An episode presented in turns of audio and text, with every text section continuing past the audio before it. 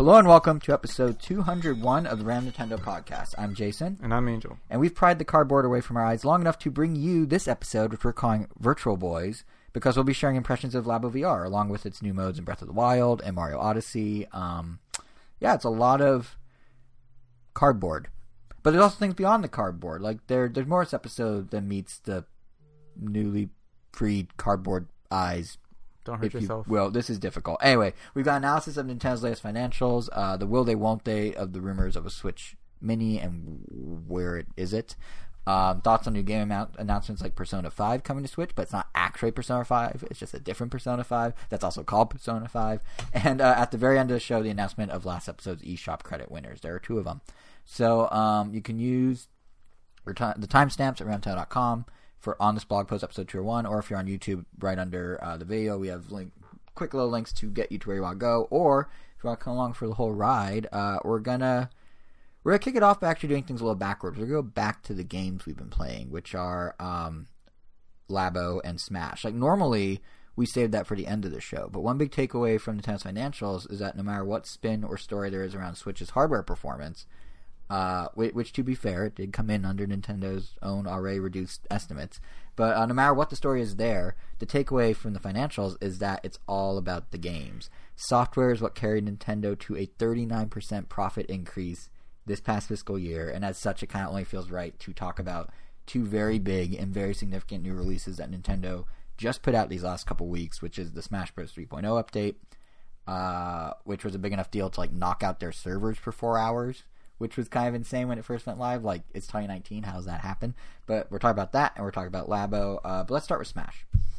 The three point oh up- update came out, like, basically with only a day's warning. It comes with pretty much what we thought it was going to have. Like, last episode we speculated, oh, the stage builder will be there. There'll be support for Smash World in the game and on the smartphone app. And, of course, there will be all the Joker D L C. So it's here. Smash extraordinaire Angel, what are your thoughts on Joker? How you like him or not like him? Um, happy to report he's not annoying to fight against. I mean, he's as annoying to fight as any character in the game, but he's not obnoxious like Simon and Richter. Like, he's just, he's not an entirely keep-away character. Mm-hmm. He has to get in close. He has to fight you. He's not that scary when he doesn't have his persona active, but then when he does have his persona active, it's like you're fighting a speedy Ganondorf. Mm. Which is scary. That's interesting. Because Ganondorf, you just don't want to get touched by him. And that's kind of how he is when he has his persona. Um, Do you like actually playing as him, or are you just kind of like looking uh, at him as an opponent? I, I played as him for a while, and I just I didn't really like how he handled. But I mean, that's just me. I mean, right, every right. Ga- every character is so different from each other. Yeah, of course. Yeah. Um, but that's fine. I didn't expect him to. Um, I mean, I also have like no real connection to Persona. I mean, I know a lot of people do. He's mm-hmm. a It's just a really well-designed character. Like, I mean, even I don't, even though I haven't played Persona, like I obviously still looked up some of the, you know, some gameplay footage from the original game and stuff like that, and just some other videos just kind of showing like what all the little nods are, and it is really cool just how much attention to detail was put there, be it like gun-hoed by Nintendo or if whoever made Persona, I always forget, Axis? Uh, uh, Atlus. Atlus. Um, yeah, it's always one of those two. Um, yeah, pretty much. All the J R P Gs are either Axis or Atlus. yeah. Yeah. Yeah, whether whether, whether Axis or Atlus were the ones that were really, like, gunning for, I don't know, I guess that many references or, I guess, little nice nods, but it was really cool. Everything was really stylish. The mm-hmm. the victory screen, the stage itself. Yeah, the, I love the stage. I love I, that two-tone color thing, the accent color thing they do. Like, his attacks have it, the victory screen has it. The stage has it, and then it changes color depending on which Persona game the music's playing from. Like, it's it's it's very cool. It's also nice that without Hazard, that game is actually very tournament viable, which is nice. I mean, the stage. The stage. Yeah. Yeah, because... Good old uh, Mementos, I think is what it's called. Right? Mementos. Mementos. Yeah, you know, like a little memory? Yeah. Or something like that. Yeah. Uh, yeah, sure it's not with a U? No, it's, it should okay. be it should be Mementos. I don't know. I didn't really get a super good look at the name. I'm pretty sure... I'm, I'm like... I was one hundred percent We got two out of three syllables. I was I was one hundred percent enough. Sure it was Mementos until you brought this on. You might be right, actually. But this is a good demonstration of how neither of us are really big uh, Persona. Persona fans. Wow. And I know there's one person listening. That's I, I got to have myself who is a friend of ours in real life, and is just he's gonna chew us out so hard for not knowing how to say that stage, and for sec, for the fact I almost forgot Persona's name. Like, never gonna hear the end of it, but you know who you are. But um, uh, you're saying I have played one Persona game. Yeah, I actually played Persona two on, uh, with a friend back in high school. I played Persona one on P S P, and it was nothing like any other Persona. This was after Persona three and four were already a thing, I believe, because mm-hmm. I got that game late, and I just remember thinking, like, wow, this is way different. But, I mean, the whole capturing monsters or convincing them to join your party versus destroying them was always kind of was still there, but, like, progression-wise, it was way different. It's an O, I'm a fool. It's Mementos, yes. I knew it. It's mm-hmm. like Mentos, the fresh maker, but with another meh. So like a, a mediocre Mentos? Meh Mentos? Yeah, exactly. Ah, good good amount of advice. So yeah, I mean, overall Joker, nice addition. Glad he wasn't like, he doesn't feel overpowered. He just feels like somewhere between, I don't know, I guess, Cloud and Bayonetta. It's referring to Smash four, because Bayonetta was really overpowered. Now she's not. Now she's not really scary. Wait, so you're referencing a guy in Smash five to characters that are also in Smash five, but specifically their Smash four versions? Because they're basically like different characters. I mean, just right, power but, wise, power okay. wise. Okay. Like, like, like how? Like, could you find? Everyone is here. Can't you find someone in Smash five to do the comparison with? Um, I can't because I don't know enough about the metagame, so I'm not going to try. I'm just going to call you out without being able to do it myself, which is the worst type of calling out. Uh, he's like a slightly less scary Cloud. Okay. Yeah, because Cloud also has that whole limit mechanic. Except I, Cloud is except, except Cloud feels scary with and without the limit. I, I will say I do like him more than I thought I would. Like like when Piranha Plant came out, my thought was like, oh, he has some neat stuff, but like just playstyle wise, just not for me. But I I do actually really like Joker. I think um, at least for me, like part of it's because that whole rebellious nature meter thing he has. Um, it's kind of cool because like. It's almost tailor-made for someone like me. Like, if I'm not mistaken, it builds up quicker if you get damaged. It builds up if you do your down B, which your down B also is both a counter and a reflector, depending on the type of attack, which is cool. Uh, and it builds up over a three-minute period all on its own if you do neither of those things, just much slower. Which perfectly matches my playstyle of taking a lot of damage, doing a decent number of counters, and just being really good at avoiding people. So basically, I can easily power up to be to his Persona... Uh, thing, get the extra powers that comes with. I like the extra moves, like the, you know, the side B's like doubly strong, the up B, like it, he zips up a lot faster. It's like, it's perfect for me. It's made for a guy like me. It's like, oh, you're not great. Here's some ways you can be better in short bursts in between your lack of greatness. And I appreciate that tremendously. Hmm. And he's stylish while doing it. Curious to see how you deal with him the next time we have a free-for-all. Yeah, but like seriously, like how many characters are like, oh yeah, just like go ahead and get hit.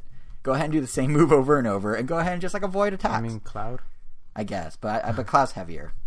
I feel like, yeah, yeah. So he's like the speed of but like Marth or something, but with the Cloud perks, I guess. Yeah. Perfect for me. That's what I'm saying. Um, but yeah, I do, I do think you pretty much hit the nail on the head. I really do like the style he adds to the game. It's funny because like Persona has the one thing I know about Persona is the style, you know, like that pop art two tone color thing going on, and they were it, it's like integrated into the game so well that it. It stands out. It's like it's he's probably the most stylish thing in Smash, but like it doesn't actually like feel out of place at all, which was kind of cool because it very easily could. It's all, you know, like flat two D bright color stuff, and everything else is like three D more detailed. But it works. It works. Um, and even if you like don't care about Mementos or any of that that stuff, like or Joker, the the rest of the update was pretty cool too. Um, because with Stage Builder, you basically have unlimited stages now, forever and always until they shut down the server. Um, and like the tools are more advanced now, aren't they? Like you were kind of looking around and seeing some stuff that I don't think was possible in the older Smash. Oh yeah, right? Like you. I mean, people have done some amazing stuff. I mean, they've made mini games already. Like they've made mm-hmm. a working Pong, essentially.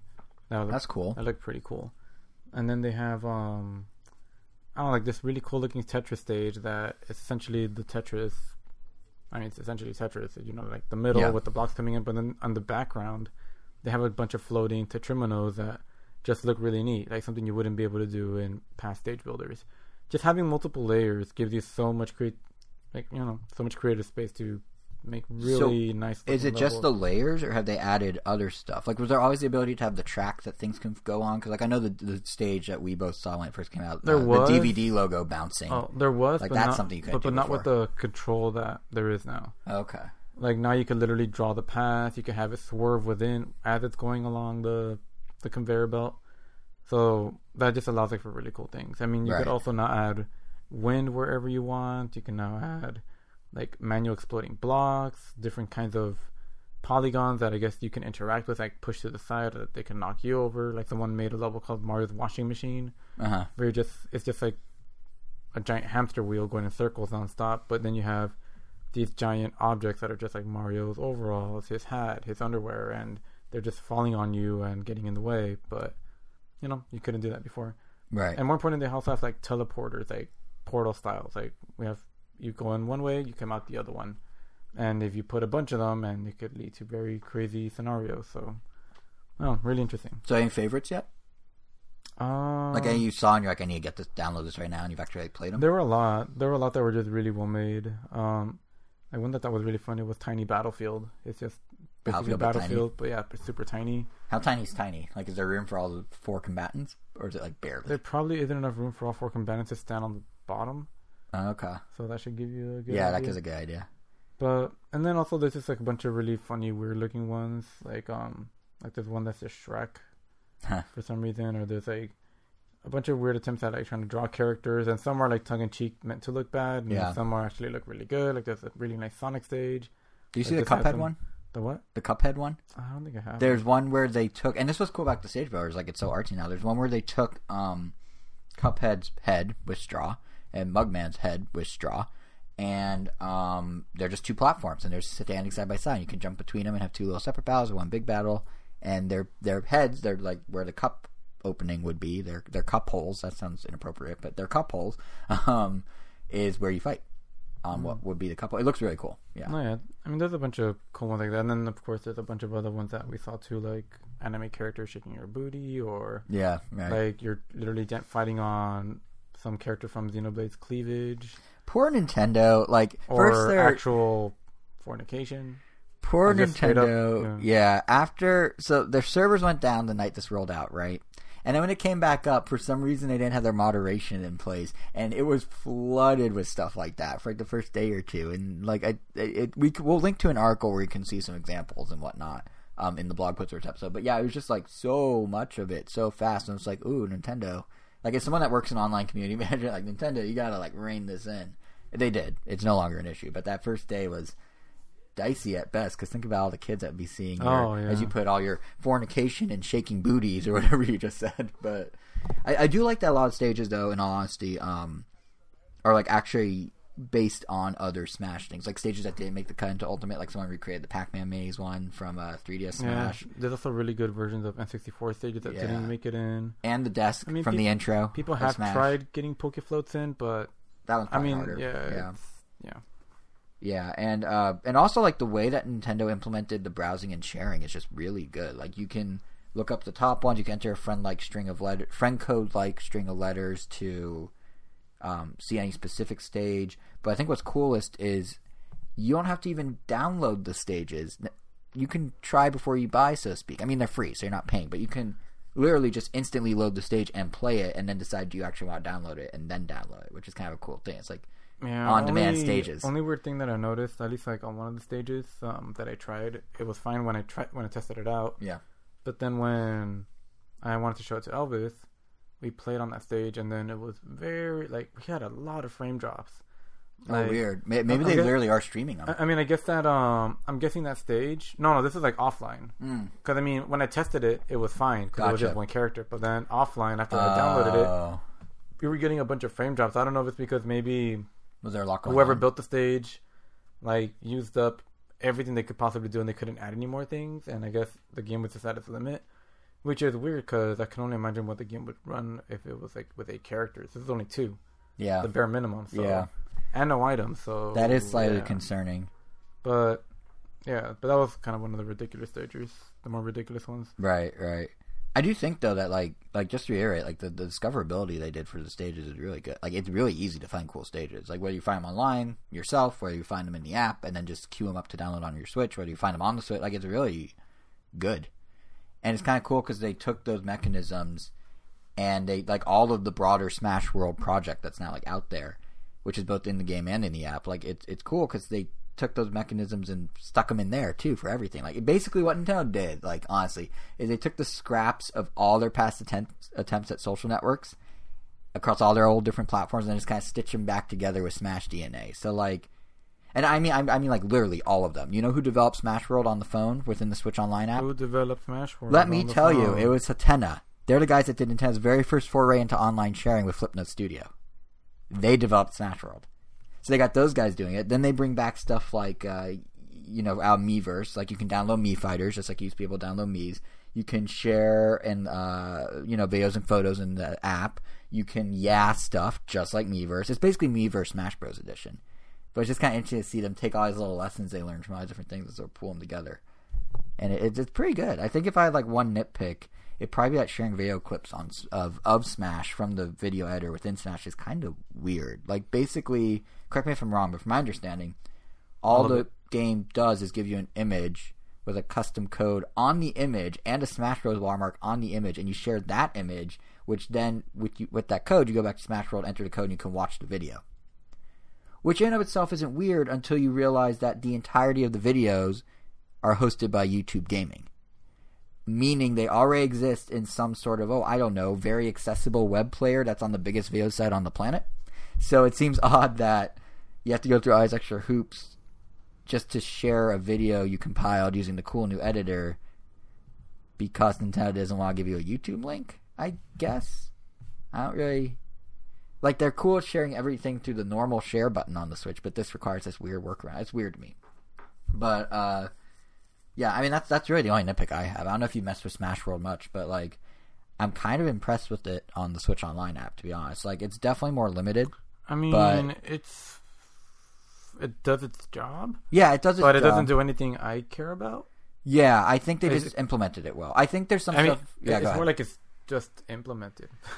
Well, no, I mean, it does cool stuff. You can flag your stages for all download. You can look at what's like, trending. But, but, you can look at what's exactly popular. Like it, it literally only has to do with stages and videos and pictures. And that's yeah, the, the weird thing... Like, there's no messaging. There's no, like, any kind of... I'm me- talking about strictly Smash World. That's like Smash Not World. the broader... Yeah, Smash World. Yeah, yeah. No, that's... there's no messaging because Switch Online doesn't offer messaging. I'm talking about within the confines no, of Nintendo's no, stupidity. Right, but, I mean, but there's no, there's no any kind of, like... stat tracking that like Splatoon has. Like I would that's like, true. Oh, that's true. Like, like I would have loved to see like some like some Nintendo online stat tracking, like some of the Elite Smash. Like what are the current top players? What are the current like best characters being used? Like maybe like that would be nice. And they obviously track all that stuff because that's pretty much what they were doing for fun for their um I forgot the, what they were called, but like every week or maybe every month they would have like in Smash four mm-hmm. they would have these things where it's like all right if you're using it's like robots versus humans, and then if you pick a robot character, oh yeah, yeah, you get points if you yeah. win, you win, and blah blah blah. And then at the end, it of the sounds week, like Party Crash in ARMS, but yeah, before it's like Party, Party Crash. Crash, yeah, yeah. But they haven't brought that back, and I thought that like that'd be cool to maybe. They may do still. It again. They have to do more Beyond or, three point oh, or, or just in general, just have like how like hmm, I wonder how Bowser's doing overall. Like, you know. Oh, that'd be cool. But even if I tap on my profile, like there's literally nothing there except for your spirits and posts. So yeah, here's the thing that kind of I'm confused by. Which is I don't, the post nothing. is just a news feed. Uh, I don't understand why they have you have the ability to organize your spirit team over say like a feed of your friend's Smash activity. Like it's cool. What they offer, but yeah, now that you mention it, now that I think about it, why can't we see what our friends are doing in Smash specifically? There's no like friend feed, you know what I mean? Like you can look at the stages from your friends or the video, whatever, but there's no way to like compile them all in one place and you just go through them and see everything, which seems like a very big missed opportunity. Mm-hmm. And then think about it, in that feed, they could put stats about like, hey, your friend is in the top however many percentile of Bowser players this month. Give yeah, them a, yeah. And, and, like there's a lot of cool engagement. Because I like there. even if I go to like say the section where it's like, like if you go tap on the Smash World icon on the bottom or the Smash Brothers icon, yeah, and then you can search for videos. Like all right, maybe I want to see some good Bowser videos, like as in like competitive Bowser, but it's just gonna give you videos of Bowser. Yeah. So now they are ranked by some algorithm that's supposedly yeah, based on the top that's, players. It's probably but popularity, but yeah. if I just look at like the way they're sorted here. Like, within, like, the first five, few videos, you could yeah. tell a lot of them are casual. Just based on, like, the stage they're playing or, like, what what's going on. I mean, like, the first one is just items. So, yeah. Yeah. It's, it's kind of random. I wish it was... I mean, not that they have to get rid of this part. This part is fine, but... There's just more granularity but, and features. Like, but, like, Street Fighter five, um, ev- that game had the option... Like, after every match, you could upload your game, or I think you have the option to just allow your game to... be recorded and uploaded automatically. Uh-huh.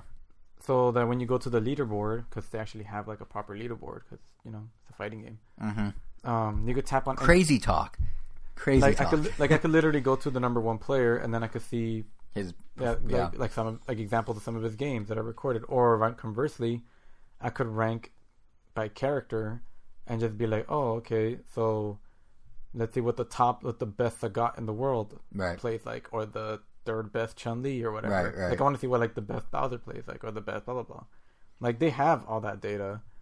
Why what, can't they do it? What's funny about that is like, because I was impressed with what they had, because I'm in the Nintendo bubble. Like I'm not used to like what do the other guys do for something like this specifically. So hearing all that, I'm like, wow, I take back what I said. Smash World is not great. Like it seemed great when you're ignorant to the better options. Because this is stuff like I I wouldn't mind seeing when I'm already playing the game. Yeah. Like, so as far as I'm concerned, like there's like literally nothing for me to do in Smash World except maybe flag stages to download. Yeah, if even that. But you might but, want but, to but at that point, it's like I I have no reason to do ever look for stages outside of when I'm playing Smash yeah, Brothers. Yeah. When I when in fact like sometimes I would want to see like who's kind of moving up on the tier list or right, right. where it gets in the brackets and stuff like that. I yeah, mean, that's a fair I, point. I'm sure a lot of people, and maybe I guess for people that are just way more into the stage side of things, will get a lot more out of it. Yeah. I mean, it does seem kind of cool that you could always be looking at stages. Mm-hmm. But and yeah. I think you know, I think it's one of those things that like they can update the app with more features, much like Smash itself will probably update with more features. I'm sure over time we're gonna see new no, stuff in the app. Probably the you end think of, this is it? Yeah, this is the end of Smash Bros. You know they have a year of D L C to do still. Yep. Okay. Well, never mind. But I was gonna say like, it, and, and like part of the reason I think they're doing that is if you look at the Switch Online app, they're slowly but surely building this thing out. Mortal Kombat eleven is the first third-party game to let you do voice chat through the app. Ooh. Saints Row the Third is going to let you do voice chat through the app. I'm not saying it's necessarily the right route. Obviously, the voice chat solution sucks. No, yeah, but yeah. the fact that they're padding it out with more stuff means they understand that, like, they need to offer more. Like, as is, there are nine point eight million accounts that have uh, active Switch Online subscriptions. That's about one in every three Switches. And presumably that will grow if they keep adding features both on the Switch and in the app. And I'm starting to realize, like, it's not – it doesn't need to be one size fits all. Like, I think we always have kind of assumed it should be. Like, oh, everyone – every game needs access to everything. Everyone should have something in the app. Everyone should have this.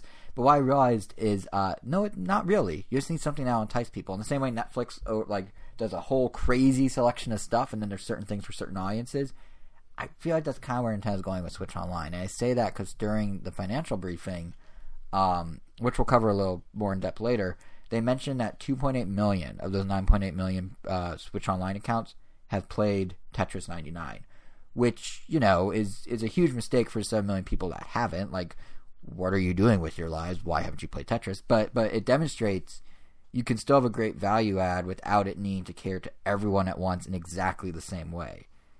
Because, like, maybe some of those two point eight million who have played Tetris don't care about the competitive side of Smash or about Smash World at all, you know, on their Switch or on their phone. So it's really more of, like, a suite of services all under a one twenty dollars per year umbrella, and within that they can do different things. So within that, it'd be cool if they made multiple offerings for Smash to cater to different audiences, or they maybe do more games like Tetris ninety-nine to cater to different audiences, or have voice chat work in different ways for different people. But the fact that they're saying, hey, we're going to do different – like they're showing they're doing different stuff. They're diversifying it. Kind of gives me hope that they might address some concerns over time. It might not just be, it might just not be exactly in the way we want them to, but I think they are somewhat aware of these sort of things. So maybe there's hope for an update in some capacity. I just don't know exactly know what or when or how or for which games even. Hmm. Yeah. Yeah. But but we'll see. We'll see. Um Any other just thoughts? Super Nintendo. What? Just they still need to do Super Nintendo. You know what's funny? When the financial uh, briefing was happening, there's a guy who sits there and tweets, live tweets, an analyst, and he misread the Famicom logo as a Super Famicom logo and said they confirmed uh, Super Nintendo games. And everyone's like, oh my god, oh my god. And then ten minutes later, he's like, yeah, that was a typo. I mm, apologize. And, every, and yeah, well, I don't know if their stock went down. Their stock in Nintendo fans' hearts went down. Your phone is ringing. It is. This is a busy office. It sure is. An office. Anyway.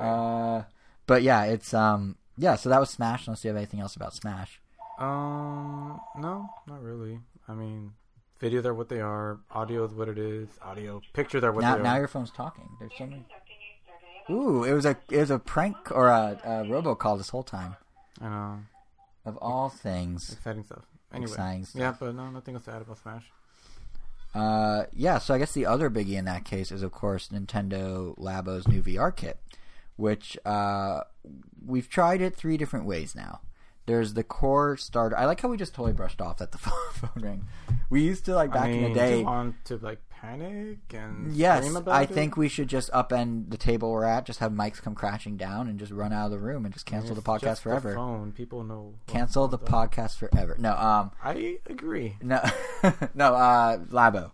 Uh, well, this is the, the other biggie is Labo. Um. So we got to try the the core starter kit. Uh. It comes with the goggles and the blaster gun. And we, I tried at least uh, modes in both Mario Odyssey and Breath of the Wild. But before we even get to like the V R itself, this was your very first Labo building experience, right? Like you, you were helping a little, but you never have done it before. So I'm curious, what do you think of the whole Labo everything, like the process? What like what Labo is? What's your take on takeaway on it? Um, still not worth it. Um, I still wouldn't buy it on my own, right? But it was it was fun. It was fun building the the Labo Toy Con. Yeah, the Toy Cons. I forget what they're called. Um, yeah, I mean, it was fun. I can't deny that. Um, so they, just... it you do tend to you do appreciate like how intricate the the fold the fold placements and just the design of the cardboard like as you're building it. Yeah. But yeah, the fact that it's just kind of like a one and done thing. Like I wish like. Honestly, like I felt like the building process was more fun than what I played in V R. You, yeah, I mean we'll get to that in a minute, but, but yeah. But yeah, it's a shame that the what I think is like the best part of Labo is it's like a one-time thing, right? Unless you want, which is why it's disposable. It. But uh, yeah, it it is impressive to your earlier point though. It is impressive how it all like just comes together, not just in terms of like the shape it takes, but like. You know, with just some cardboard and yeah, rubber bands. Yeah, the ingenuity band. Is very yeah, cool. Exactly. Like, with some cardboard, some rubber bands, with, I, I get... I feel like this was cheating, but they had a couple plastic washers in there with the V R kit, which I never had before. But even including that... to rotate.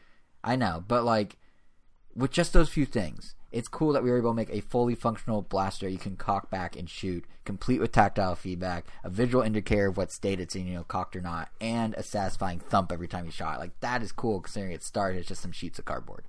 Um, and then, once, of course, once you have everything built, then it's time to jump into V R. And, you know, like, I I know you're saying it's not worth it, but, like, for in your opinion, but, like, for forty bucks, it's pretty legit. Like, the like the V R, like, obviously, it, it can't do depth tracking like PlayStation V R. The screen door effect is more noticeable because Switch's screen is only seven twenty p, so you can see those pixels. But, like, it has all the gyro. It works pretty well. And for at least the Labo software itself, it feels like they used an art style where the screen door doesn't really jump out as much because everything's like colorful and simple and blocky, opposed to say when you slide into Breath of the Wild's V R mode and it's like, oh, yeah, this is fuzzy and a little jagged looking. But in like the normal V R kit games, it was, it was actually like totally fine. And, you know, it has all the typical Nintendo flourishes you'd expect. There's a silly little animation for when you split the screen in two for V R use. Like, it does this thing where like this one, the screen splits into two bubbles and makes a stretchy noise. Uh, It can detect when the Switch slides out of the headset and goes back into two D mode automatically with a little note about how to change it back if you want, which is kind of nice. Uh, I even like how they turned... I don't exactly know how they did this, but there was a spot on the top of the headset with a little circle, and if you tap it twice, it acts as a confirmation button, and it oh, it's on top of the headphone jack. So I think the same way that if you like tap the end of a head of like an amp cord, it makes kind of that zzz, zzz noise. I feel like they sort of somehow did that in reverse. So it's like detecting the tap on the headphone jack, which is which is pretty cool. It's pretty neat. Um, but yeah, like it, it's good for what it is. But it, actually, you know what else I'm surprised by? That thing's actually not that uncomfortable to hold with no head strap. I thought it would be worse. It didn't feel especially heavy in the short bursts that's made for. In a lot of instances, you're actually keeping the Joy-Cons attached to the sides of the Switch when it's up to your head. So you're just holding a normal Switch, but higher up. Like it... It, it's actually pretty comfortable, like, again, in short bursts. I mean, did you, using it, did you have any, like, comfort issues or... Not comfort issues, but it was just weird. A little. And you are literally holding a Switch, like, four inches from your face, and it's apparently normal. Like, I'm used to... I mean, I've played, pretty at this point, like, a good amount of just V R in general. Right. So, having the, um, you know, the convenience of not having to hold it yeah. is really nice. I guess like once you have that, anything else, it feels like kind of annoying. I mean, but, the only... I mean, it's not uncomfortable, but I mean, the only games like where I guess it really works is just like, you know, like the the one where you have to build the gun and you shoot with it just because you're yeah. holding the gun and like and the, the gun, gun is, becomes your scope. Yeah, it's and... an it's an immersive part of it. But for games like the one where you're just controlling a little car or the alien spaceship or the little person running the maze, mm-hmm. like it just feels like uh, I really I feel like I shouldn't have to be holding it like this. Like, I'd rather just be lying down on the bed and putting the Joy-Cons on the side, which I guess you can do, but that kind of sucks that that's the only way unless you jerry-rig it to your head. Right, and they do sell headshot stuff. Like, it's funny because I also had a different I had a different reaction because I uh, I don't have a PlayStation V R like you guys do. um, I don't have I've done V R a bunch, but I don't have like the only like personal V R experience I've had at home is like the Google Cardboard, which also you hold to your head. So like I was kind of used to that, but I think. I think part of the reason I'm okay with it is it's short-term stuff. Like, it doesn't work long-form. It works for little bursts and stuff. And that's why I feel like in the software itself, you kind of alluded to these already, but, you know, what we got in the starter kit was one gun you get to play um, some shooter games with, and then there's also an assortment of, like, these WarioWare-style interactive toys that they call the V R Plaza. And these range from mini games like, um, like you're talking about with the maze, where you're, like, peering into a diorama of sorts, and you're controlling this block man as he, like, kind of goes up a series of platforms, or much simpler ones like there's objects flying around you and you can slow down time by pressing a button. It's basically a series of like different experiments and demos that just use V R in different ways. With many of them kind of feel more like spiritual successors of the three D S's three D effect, like just more in your face, like more directly in front of you. But it's the same idea of like you're looking into something and it's kind of like a little shoebox or deal. Um, some emphasize that diorama feeling more than others. I think the vehicle one, you did you mention the vehicle? I know you talked up the vehicle one when we were playing it. You thought that was kind of cool, right? No, yeah, the three D yeah. effect looked cool. I mean, at yeah. that point, I was still just, like, impressed by the three D effect. Yeah, and that's, that's what I'm talking about. Yeah, like, that diorama feel. Like, the, th- the vehicle one did it pretty well. And that's literally just you're in a, you're looking in a square, and there's just a vehicle driving around, and you just move the control stick. You also, like, change the camera so that the right. car literally just goes over you, which is really cool. And then the U F O one does something similar, yeah. too. That's also kind of diorama looking in third person, but you control this little U F O, and... What was it you were doing? Were you shooting yourself with it or something? Yeah, it, you could fire little pellets and right. just firing at my face so that I could see the three D. Yeah, and then like some other of these toys really like kind of flex that three D effect muscle more. Like there's one called um, I don't remember what it's called. It's something with bowling, but it's not actually bowling. You don't you don't um, bowl. You free a bowling ball that then hits things. And of course, one of the times you free it, the ball comes lunging at you directly in three D, which is kind of cool. But I, th- I think some of the more interesting ones, um, which maybe to your point that they should do a headset, are ones where you hold the V R headset in one hand and then interact with the world using a Joy-Con in the other hand, like a separated Joy-Con. Like some have you throwing basketballs, complete with a little score counter, and then there's like one where you're kind of making a ragdoll dance by swinging it around. It's all very tech demo-y. I don't even think the ones with scores keep a high score for you. I think it's literally just you do it and then it stops. Uh, at least I don't remember otherwise. But it shows... I think what it really shows is there's a lot of variety in what you can do with a cheap, like, forty buck headset like this. Um, but really, it's the gun game that you're buying this for. Like, the gun game, the blaster game is the meat of the experience. Basically, basically, Nintendo made an arcade-style on-rail shooter, and you're taking out various aliens in various environments. It's pretty basic, but it works because you have that giant tactile gun in your hands. It's going kerthunk every time you shoot it. And because they use the V R to give like a sense of scale for boss fights and whatnot, it just feels immersive. You got this gun that feels immersive. You got these bosses that, have, that you have to like look up at because they're so big. It's it's pretty fun. I mean, you know, it's typical arcade games based around high scores, so you actually can, like we did this. We turned it into a multiplayer experience where we were just passing the gun back and forth. Apparently there is, I only found this out after the fact, separately there's a proper two-player mode where you compete Um, to launch fruit at hippos who are sitting in a swimming pool or like a pond or something. But, you know, it's either way, like you can do multiplayer with this, which is a little harder with other V R. The, the, the odd thing is, and I think you made this point when we were playing, you can't see what the other player is doing. So even like, even when we were doing the handoff of the alien shooter, like on rails, the high scores are like a purely trust thing. You can't see what they did. You can't see how they performed. You can't see how they got to that score. But uh, what I think it demonstrates well is that like Nintendo cooked up this whole crazy cardboard V R idea. They very cleverly built around the limitations of Switch hardware. And they realized, okay, the way you make this work is a little short burst of gameplay that you can trade off on. Whether you're trading off with yourself between modes, whether you're trading off with a friend. Like it, it works. And when the V R experience in, with Labo lines up with this idea of quick and simple, it's actually pretty cool and it's pretty fun, and I enjoyed it. Uh, I think like a good example of how this can work beyond just Labo itself is probably the integration they did for Mario Odyssey. So you did not get to try this because it came out after we had brought the Labo here. But I was playing it um, today, actually. And in Odyssey, the Toy-Con V R goggles are specifically used for a separate mode called Playing in V R. And how it works is the mode features three kingdoms. You play from a, a fixed spot, but Mario, or you're viewing it, I should say, from a fixed spot, but Mario is free to run around in like a little scaled-down section of each of these three kingdoms. So your your goal is to collect music notes, music notes, which then turn into instruments that you can give to musicians who are all over each of the three little areas. And as they get their instruments, they start playing a song. And like in New Donk City with the main game, you slowly build a band and they do a gig and then you're done. So you find four instruments, or no, three instruments, one hundred coins, and then it's on to the next level. At least any level you've unlocked a kingdom for. This isn't its own separate progression. You still need to get to those kingdoms in the main game, and then they open up in this mode. And, you know, it's super simple, uh, but it, it's pretty fun even with its limitations. Like, it's kind of cool how you have like a full three sixty degree view. You're kind of basically at this like set vantage point. Mario will run in and out of the area. You can control him from where you are. Um, there's the option to like zoom in if he's far away. You can hit Z L and it kind of does a double like zoom scope on him so you can see what's going on. Um, and then you can also recenter the camera viewpoint with clicking the right stick should you need to. But for the most part, it's just you and Mario kind of like coexisting inside these worlds. And yeah, they're grainier than they should be because of the goggles and the screen door effect. But but I don't know. It's it's it's it really it's kind of fun. Like it it you, you remain stationary. That's kind of the weird thing. It's like you're like this weird embodiment of a person that can't move. Like I I think of it kind of as like you're the Lakitu from Mario sixty-four, but your Cloud stopped moving. So just the cameraman standing in a set spot. You're like, well, I can turn around, um, but it so so it really leans on the idea of like you have to look into the world and you have to kind of like, you know, Mario might be blocked by an obstacle, but they still show show his silhouette, so you're kind of dancing around that. But like it's a little weird. But I found that if if you're in a spinning chair and you're seated there, you can get you know you can spin around, get the full view. Um, it can be pretty fun. It's very simple, very gimmicky. Don't get me wrong, but it's like a neat little like. Bonus if you have the headset anyway.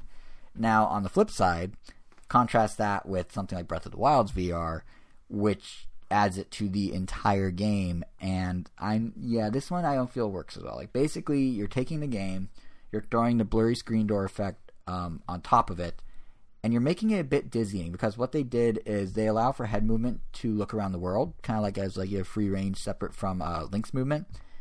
But it's done in such a way that Link is always in frame. So if you try and look, it's like it's like not one to one. So if you try and look in certain directions, it gets like weird and t- twists and tilts. It's kind of like you're on like this weird like one hundred eighty degree axis that doesn't quite go with the way you want to go, and that can get a little dizzying. That can get a little weird. Um, but I think the bigger thing that I don't like about Breath of the Wild's V R is you don't really do much with it. Like, sure, when you're swimming or crouching, it feels like you're right there with Link a little more because the camera comes in pretty close. And, you know, like kind of like with the blaster game, I was saying, like, bosses look bigger and more – and enemies – any enemy looks bigger. Like, even if you're just running around um, the overworld and bump into someone, it, there's a scale to them you don't feel as much. But that's it. It just feels like you're holding Zelda up to your face, like, way closer than you should be, probably because you're holding Zelda up to your face way closer than you should be. So I don't know. I think I think the takeaway is like where v- where Labo V R shines is again like in the short bursts. Um, the software that comes with it understands that. Mario Odyssey understands that with that little side mode. Breath of the Wild doesn't really accommodate for that, and I feel like that it's hurt as a result of that. Um, and it's very likely all this is due to Switch's hardware not being up to snuff for like true V R. But I think what's kind of cool is Nintendo was able to build around that. They were able to still deliver interesting, different V R experiences. They're still kind of worth trying. You just have to view Labo V R like not as this game-altering accessory. It's not like a Wii Zapper that a whole game could be built around. It's it's a forty dollar amiibo. What you're getting is a toy. A toy that does some neat little things in other games you may already own or buy in the future, but it won't revolutionize them. It won't drastically alter them. It's just kind of a fun little side thing. And if you're cool with that, I recommend Labo V R. If you want something more like meaty, like a real V R experience, which I think is kind of what you were angling at, Angel, then no, this is not. This is not it. So it's really just your, it's really just what you want out of it, essentially.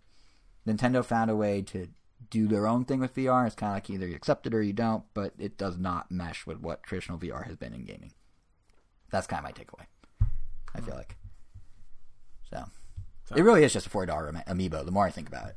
Like, yeah, and you know, look where those ended up. They're still they're the only toy to life left, and they're still selling, and there's three more coming out in July for Smash. Yeah, but they're no, I mean like for the people that own them. They're, oh, they're just there. They're supported by like a dozen games. It's just whether yeah, you want to do it or that's not. Not really saying much. That's, well, that's my point. It's whether you want to do it or not. That's because they're barely. I don't know. They're. I don't know. I was gonna say it's the cardboard would be almost like a step above the amiibo because I mean the amiibo. Yeah, it would be something more interactive for sure. Yeah, but I'm just saying it's kind of like the, it's less of a like, oh, it's a whole new control style, it's a whole new way of playing, more just like, hey, it's a fun little thing you can do in pseudo three D. Yeah, just have some Mario Kart support and then we'll see. How would that work? How would you hold it? I guess you need a head strap. You would need the head strap for that. I mean, people have to reprint I mean, them. You can buy them. But I mean, they have a Make pedal, they have the steering wheel. Yeah. I mean, might as well complete the whole illusion. That's true. You might as well. But you know, whether or not like Labo V R proves to be anything successful at a broader scale kind of remains to be seen, but it is kind of the piece of like the bigger puzzle that is the current state of Nintendo and what their goals are and what they're trying to achieve. And uh, as we were saying at the top of the show, Nintendo just put out their financials the other day, and there were no like megaton level news stories like a like a Switch Mini. Um, and I will have things to say about that a little later, but there was nothing quite Switch Mini scale. But even without news of that caliber, um, I don't know, the financials, they, they serve as like a nice check-in of Nintendo's thinking and to kind of show what the bigger picture is, how it all fits together, if you will. So with that said, uh, might as well jump into it a bit. I imagine that overall their thinking is pretty positive. They're probably in a pretty good state of mind because, uh, like I said up top, they turned a profit this year that was thirty-nine percent higher than their previous fiscal year. They made one point seven billion dollars.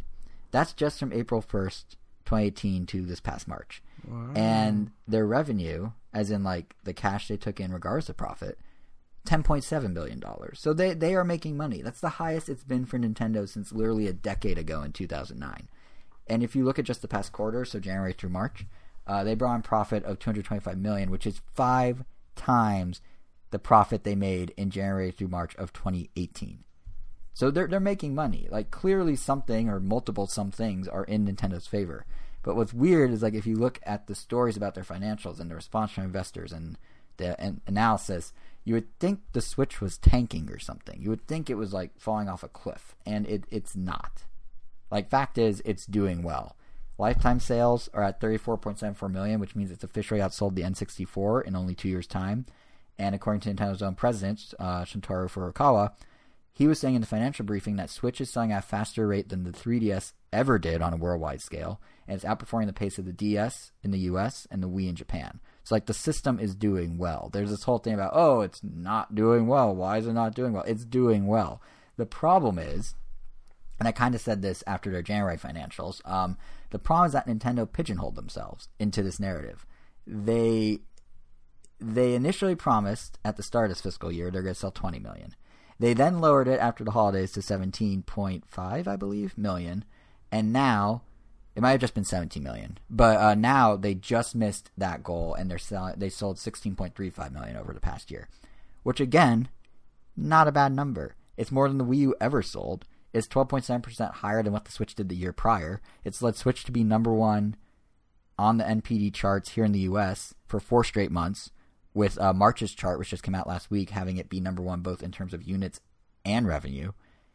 Like, in fact, according to N P D, Switch has had the biggest growth in January to March sales of any current-gen system at its peak. So it had a better post-holiday quarter this past quarter than P S four ever did, percentage-wise, or than Xbox One ever did, percentage-wise. And um, in the what, what's interesting about that is, like, even in the uh, briefing, Furukawa was saying that the growth they saw in January to March is thirty-five is a third more, thirty-five percent higher than what they saw last January to March. So, like, they are really just chugging along. Again, Switch is doing well. When you create a narrative that will do even better than that and then proceed to not hit that narrative, it's egg on your face, or in this case, Furukawa's face, which I imagine on some level must kind of annoy him because he was not the one who made this goal. Originally, the guy that made his goal was the predecessor, uh, the interim president, Tatsumi Kimishima. He's the one that's at twenty million. And then Furukawa is now stuck being like, I mean, we did sixteen, right? That's good. Um, I mean, granted, I'm sure like Furukawa, Furukawa was part of whatever brain trust set the twenty million goal, but for all we know, he wanted to pro- maybe go more conservative with the numbers and got overruled. Like, you know, if Nintendo were to have said they expected fifteen million sold, we'd be having a much different conversation right now about the, the general vibe around their financials. Um, I'm inclined to think Furukawa may have preferred more conservative numbers because for this new fiscal year, Nintendo's only predicting they're going to sell eighteen million Switches, which, given their lineup, seems almost too safe of a prediction. But, but we'll talk about that more later. Um, first, there's the undeniable win of Nintendo's financial year, which was soft. Actually, first, first. First for first. Uh, you know, I noticed, because I, I was just saying Furukawa and Kimishima and all these names, uh-huh. they're so new.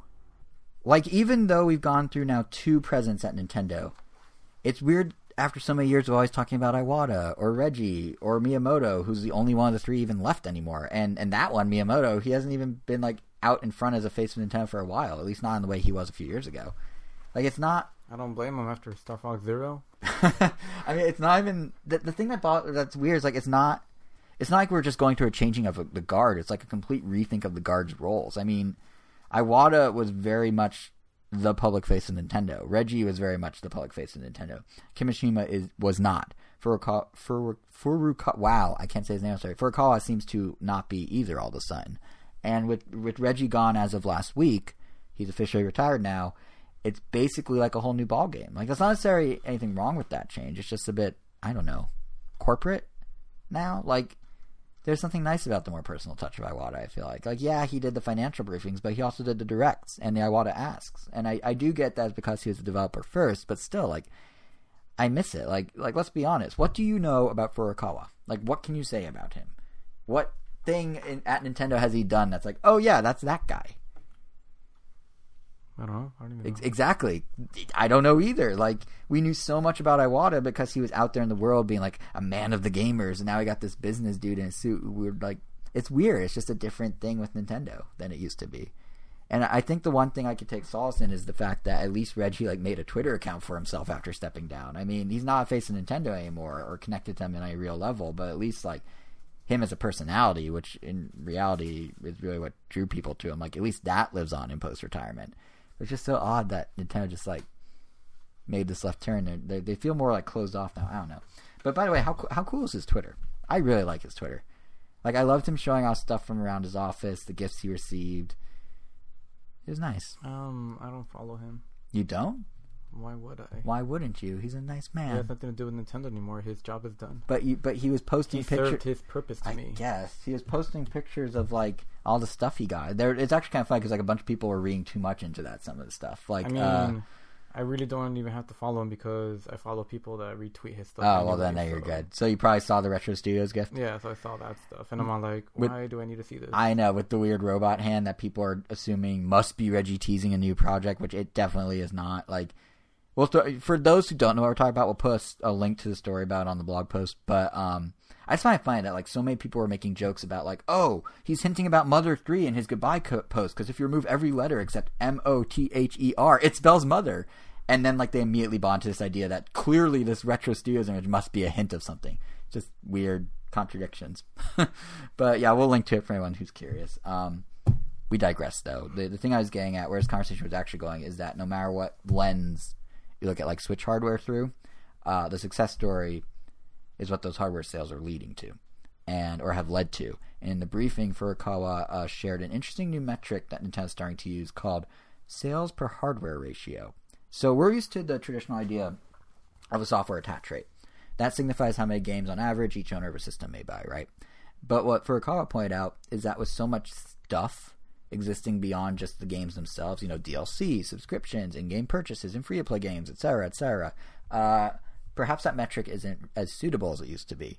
So this sales per handheld ratio gives a better picture of how much money each Switch owner, on average, is dumping to into the platform, including like not just what I mentioned, but you know things like new Joy-Cons or Pro controllers, or the initial cost of the system, or Switch Online uh, subscriptions, and that number combined per Switch is fifty-five thousand yen, which is about five hundred bucks, which is interesting because that is one hundred ten dollars more than what anyone, if you average it, poured into the Wii. Or to put it in perspective, they're making a third more money per Switch sold than they made per Wii sold. Hmm. So again, everyone's like, oh, Switch hardware's doing bad, but it's like, hey, Nintendo's making a third more money for every single device sold. They're doing fine. Like, even if they miss their own projection, they are doing fine. And, I mean, there are differences, of course, that account for some of that discrepancy. I mean, some games cost more on Switch because they're sixty bucks. We only stopped at fifty. But then on the flip side, a lot of the indie games cost less. So there's a lot of cheaper games than there used to be on Wii. Um, and while the comparison is supposedly lifespan aligned, meaning both numbers cover the same two-year stretch for each system's life, like, there's different bundles and whatnot that don't quite line up. So, like Furukawa said, it's not a foolproof number for comparison, but it's a pretty good one. It gives a good sense. Um, and what I thought was kind of interesting is that it demonstrates how much more invested people are in Switch, like just in general, like how much more, uh, like they, how much more on board they are with the Switch. And it's a concept that's really apparent in the software sales numbers over the past fiscal year, which are frankly insane. I mean, they sold one hundred eighteen point five million pieces of software. That is eighty-seven percent more games than they sold the year prior. twenty-three games were million sellers in just the last year. Like, can you imagine any of these numbers in the Wii U days? They'd be unheard of. And and looking at just first party releases, like that's that's all the games. If you look at just what Nintendo themselves have put up or put out, sales are up by seventy percent this fiscal year compared to a year prior. And if you go even more granular than that, so you just look at January till now, first party games in a period where we had no first party games. We had Mario U, which we didn't care about. There was Yoshi in like the last three days.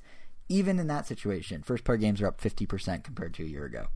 Yoshi's Crafted World actually sold a million copies worldwide in just the three days that it was able to be counted before the fiscal year wow. ended. Yeah.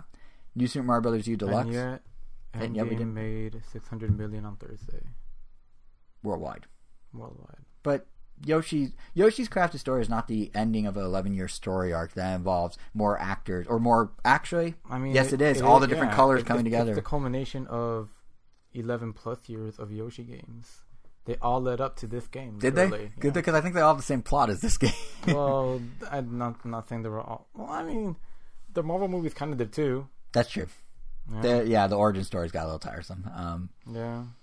No spoilers about Endgame now. They usually always end with good guy super suit versus bad guy super suit. Well, of course. That's what every superhero movie is. But yeah, so, so Yoshi only... And to Marvel's credit, not the last one. But Yeah. yeah. Uh, and, and, and, and let's be fair to Yoshi, like, maybe it only made one six hundredth of what um, that's that math is wrong. No, that math is right. One six hundredth of what Avengers made, but that's still like I didn't think the game was gonna do that well that fast. And then you got New Super Mario Bros. U Deluxe, barely updated seven year old port that was brought to Switch, a million copies in two weeks. It has since gone on to sell somewhere between two point five and three million total copies. So like everything's just selling. And then and then I didn't even mention Smash. You got Smash. That's a bona fide system seller in every sense of the term. Because first of all, in four months Smash sold thirteen point eight one million copies. That means there are more copies of Smash Ultimate out in the world in four months than there were ever Wii U sold. Period. Oh, wow. It also means it has sold more than Brawl. It also means it has sold more than Smash Wii U and Smash three D S. Not combined, but individually. It's now not just the top-selling individual Smash Bros. Release ever, but also the top-selling fighting game ever. Really? In only four months. Oh, wow. The record was previously held by Brawl.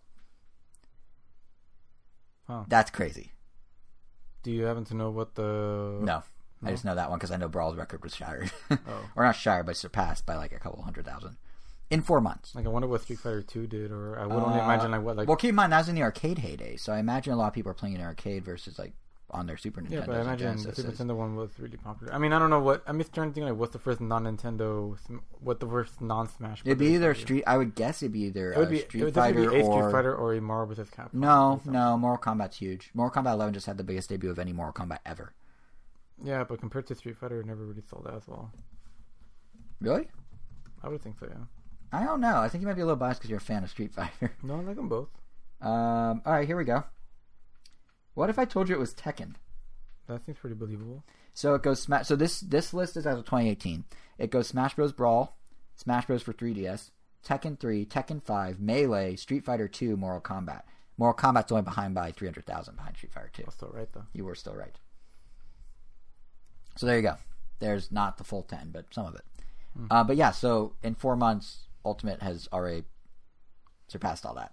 What makes it truly a system seller is um, Furukawa shared this data. It's only been out for four months? Yeah, it came out in December. Yikes. Well, four months. Let me rephrase. Four months till the end of the fiscal year. It's, we're now in month five. but the fiscal year ended on March thirty-first. So all this data is only through March thirty-first. I don't know why, but it feels like it's been out for years. Because it's kind of similar to Smash four, in a way. No, this, this is every game. But, uh, yeah, what, may, what, what I think is kind of crazy is um, about this is they have data literally spelling it out as a system cell. Right? This is data you didn't have in the pre-internet connected console days. But Furukawa had a chart of the first game people play when they buy their Switch, starting from the start of twenty nineteen up through um, the end of the fiscal year, so March thirty-first. And of the people who bought a Switch from January through March, twenty-six percent of them, a quarter of them, immediately started playing Smash Bros. It continues also to be like a top seller on the N P D chart. In March, it was number five on month four of its existence. Like, what's particularly interesting is that, according to uh, Furukawa, it's not just like the people you would think that are buying the game, you know, the twenty-year-old, thirty-year-old men. The demographic's now expanding to include other groups, too. So, like, the idea of Smash being this broad evergreen title for Nintendo is actually happening. It's becoming a reality, like, more so than any other Smash has before, because there's that much attention around it, which is kind of interesting. Um, but speaking of other greens... other evergreens, uh, it's interesting to see that some other games are acting as system sellers way after the fact. Like number two on the list of the first game people played, Mario Kart eight Deluxe. sixteen percent of people who bought a Switch first plugged in Mario Kart eight Deluxe and were playing that, which means they bought it with the system. Which, uh, you know, that's rather thing. If you look at sales numbers, it sold one point six seven million copies just in January to March. That's like over a year after it came out. Like that's that's kind of nuts. It means that to date, the game has sold over sixteen million copies. It is now the third best-selling entry in the Mario Kart franchise ever. And Switch is, you know, the game's less than two month, two years old. Well. Barely, but still. Uh, and then Mario Odyssey and Breath of the Wild, they continue to see similar success as well. They're lower down the list of first played. They're number four and number five, respectively. But they're chugging along in the sales, too. Mario Odyssey moved another six hundred seventy thousand. Its sales are now at fourteen point four four million. Somehow... surprisingly, Breath of the Wild actually sold over a million copies just since January, meaning its lifetime sales are now at twelve point seven seven, but million.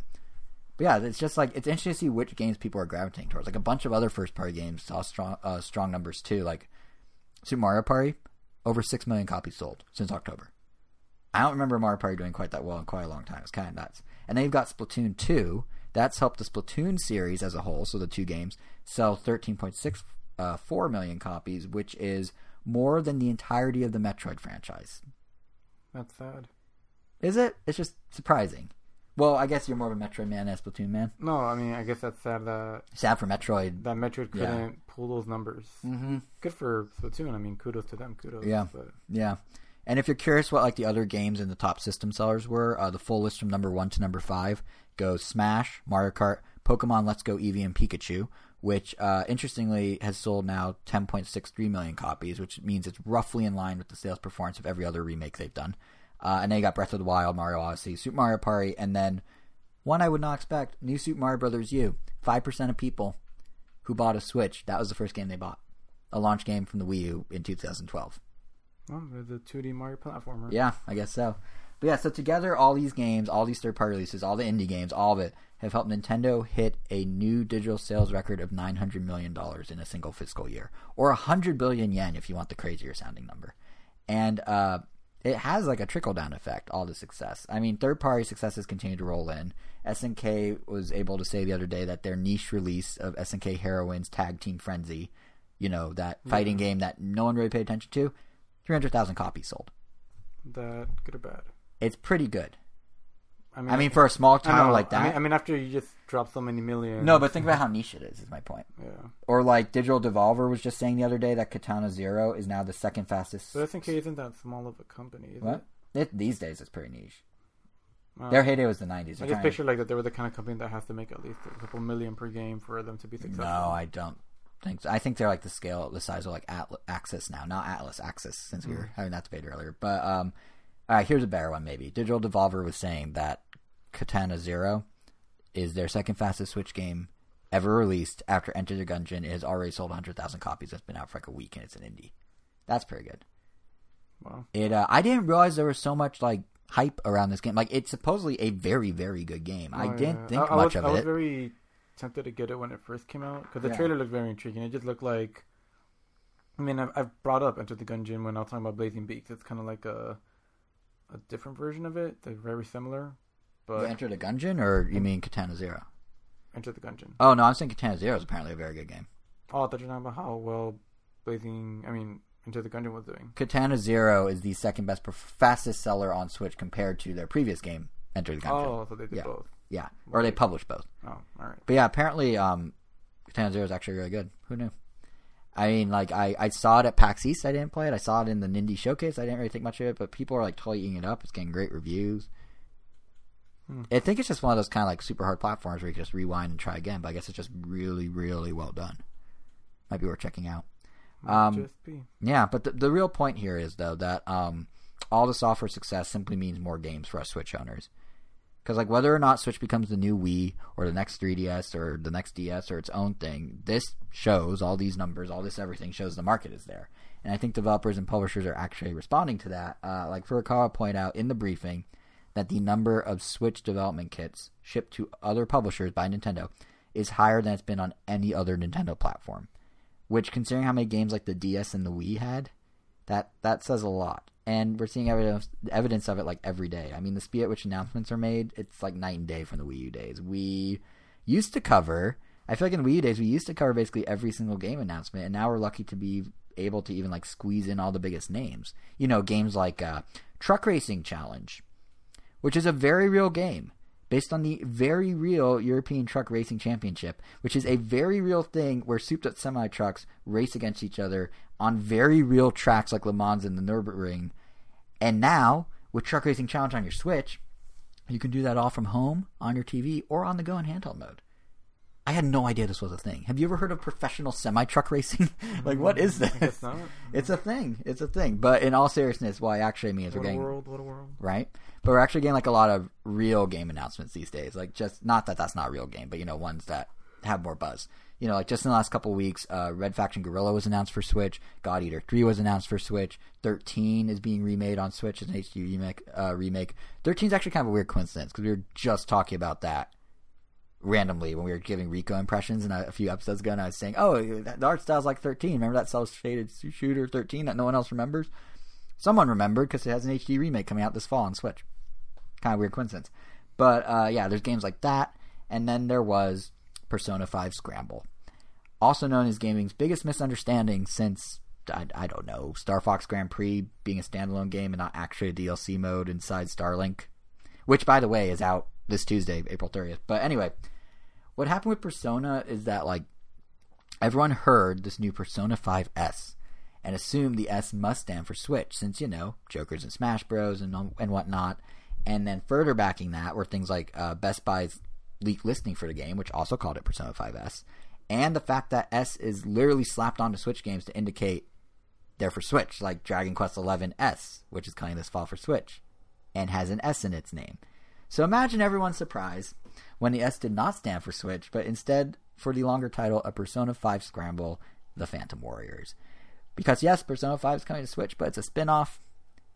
It's a, a Musa, uh, Musa, whatever game. It's a Hyrule Warriors fantasy, uh, Final Fan- Hyrule Warriors, Fire Emblem Warriors, Dynasty Warriors, One Punch Warriors, Samurai Warriors, Samurai Warriors, uh, Gundam Warriors. Di- no, that one's called something. Dynasty Warriors, Gundam Warriors. That one looked pretty cool, actually. Yeah, it, it's one of those.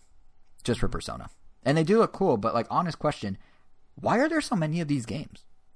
How are there so many of these games? Um, well, how have they been selling? I mean, I'm sure... You They're can... selling well, clearly, but, like, like, don't get me wrong, they can be fun. Like, I enjoyed Hyrule Warriors back on They're the Wii U. They're probably really easy to make. Probably. But I'm just, I, I just don't understand how there's, like, this insatiable appetite for warrior games where they're all kind of the same game, just skinned differently. Like, well, that's because not everyone gets all of them.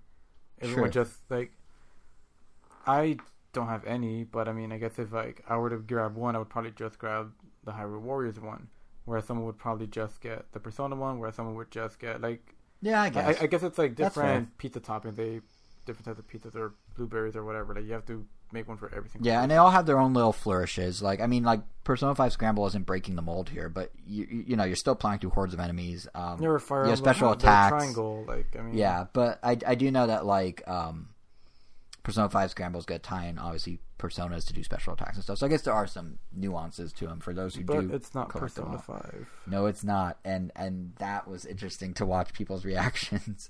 I it is weird that we have a game starring Joker of Persona five. But we don't have Persona five, and there's I no mean, rhyme or reason not to. That was essentially to. Cloud up until... They True, and ultimately we did get. So maybe... maybe um, what year did Smash come out? twenty fourteen, right? With Cloud? Sure. So maybe in five years, we'll get ago? Persona really? five Thanks. On Switch two, Electric Boogaloo, or whatever the system's called. I had no idea it was four mm-hmm. years ago. Wow. Five years ago. Five years ago, wow. Yeah. Well, five this fall. Four and a half right now. But yeah, and don't get me wrong, like I'm sure in the same way that Hyrule Warriors and Fire Emblem Warriors serve as great fan service fodder, like I'm sure Persona five Scramble will do that too. I mean, it's being made by the same people, like Tecmo Koei, or Koei Tecmo technically, uh, and I think the dev team's on Megaforce, which is like the Warriors team. So they should should be okay, but it's just kind of like, why are there so many? It makes no sense. Anyway, I mean, it does make sense. Your pizza analogy is actually pretty good. But... uh Yeah, to t- I guess to take a bit of a step back, though, um, I think the key thing about all of this, the, the games from third parties, the sales of Nintendo's own games, the hardware numbers, everything's trending upwards. And maybe at lesser rates than analysts or Nintendo projected, but it's still growing. And that kind of leads to the other half of the financial report, like what comes next. And there's momentum, there's forward trajectory across the board. It's not... like Nintendo's failing, but if you looked at Nintendo's own forecast, you would barely know things are actually going well. It's probably a knee-jerk reaction uh, to the over-forecasting they did last fiscal year, but now they're arguably under-forecasting. They're saying they expect to ship only eighteen million... Oh, only. They're, they're saying they expect... See, I'm doing it right now. By saying only, I'm saying a narrative here. But they're saying they're expecting to ship eighteen million Switches from April first, so this past April, through March thirty-first of next year. Um, that's a qu- that's following the last quarter where Switch was up thirty-five percent. And they're only forecasting software sales going up by five percent. And that's after they jumped seventy percent this last fiscal year. And investors, they're they're not having it. They're calling the bluff. Nintendo's again now stuck in a bad narrative of their own doing. They just swung the pendulum the other way. And I mean, the investors and analysts are mad. Like Bloomberg and C N B C both put out articles about how angry these folks are that Nintendo's, you know, being super conservative about the numbers to the point that doesn't even feel legit. And I mean, just just listen to the fire this one like analyst was spitting. He was literally saying, the way they guided software growth, it's a mockery of the whole guidance word and the process. The way they're guiding overall software sales to grow only five percent is unreal. It's a joke. It's like I've never heard analysts be that like angry. Mm. Like it's so extreme. And according to Bloomberg, Bloomberg, Bloomberg, like a robot. Yeah, according to, which is why I sound like right now by spitting out. Of, yeah, according to Bloomberg three thousand. Um, Nintendo stock dropped five point one percent after financials because as of this. Should. Because of this.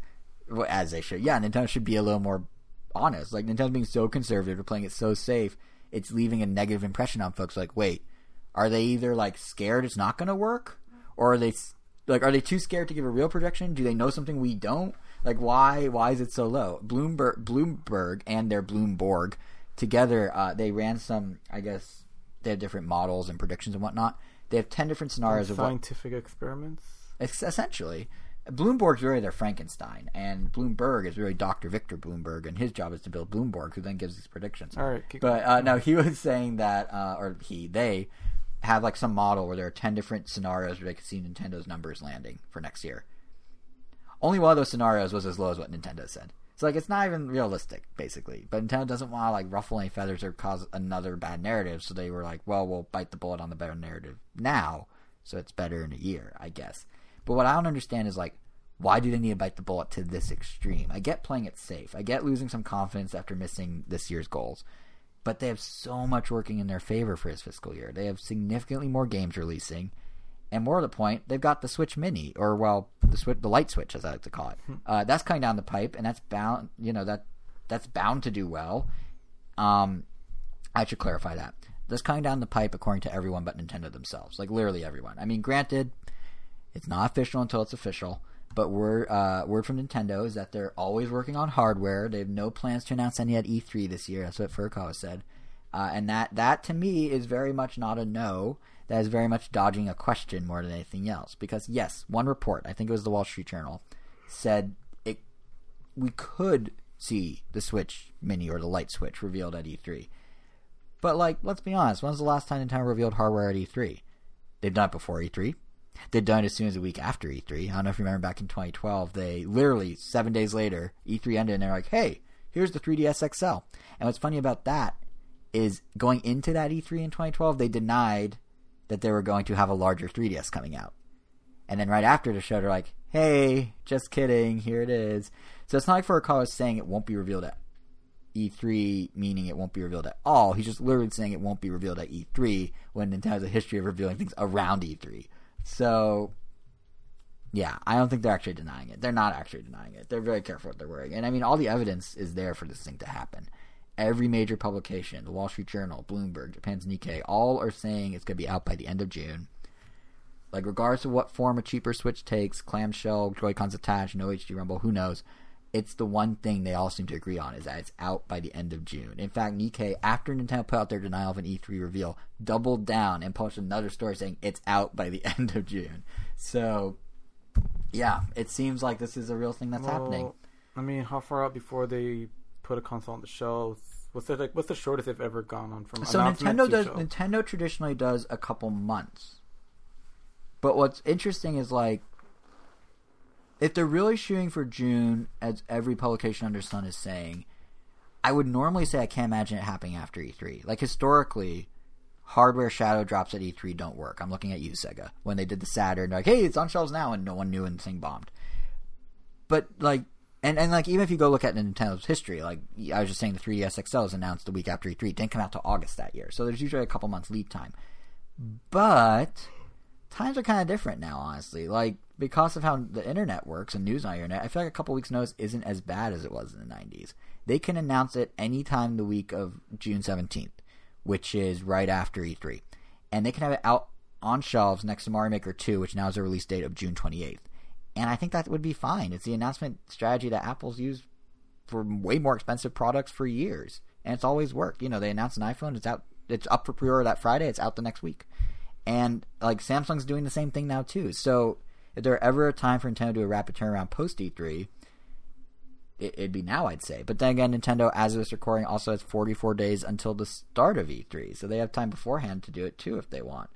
So, I don't know. Like, it, it, all the evidence certainly points to it happening in June. Like, it's not a coincidence that Mario Maker two is coming out June twenty-eighth. And then right after that, they have a solid lineup. I mean, it really feels like they're lining up for a launch, because kind of out of nowhere, we're getting three major first-party releases within thirty days. We got Mario Maker two on June twenty-eighth, Marvel Ultimate Alliance three now on July nineteenth, and as we already knew, Fire Emblem Three Houses on July twenty-eighth. That's a lot of games in a season when Nintendo used to only release a single game. So, that seems suspicious. And I feel like Mario Maker two is probably the most obvious tell. I mean, it's Mario. It always does well. And Nintendo's a big fan of tying in two D Marios with handheld revisions, specifically during the summer months, oddly enough. Like, they did it with the original New Super Mario Bros. And the D S Lite. Uh, those launched about two weeks apart in a May and a June, uh, way back in the day, two thousand six, I think.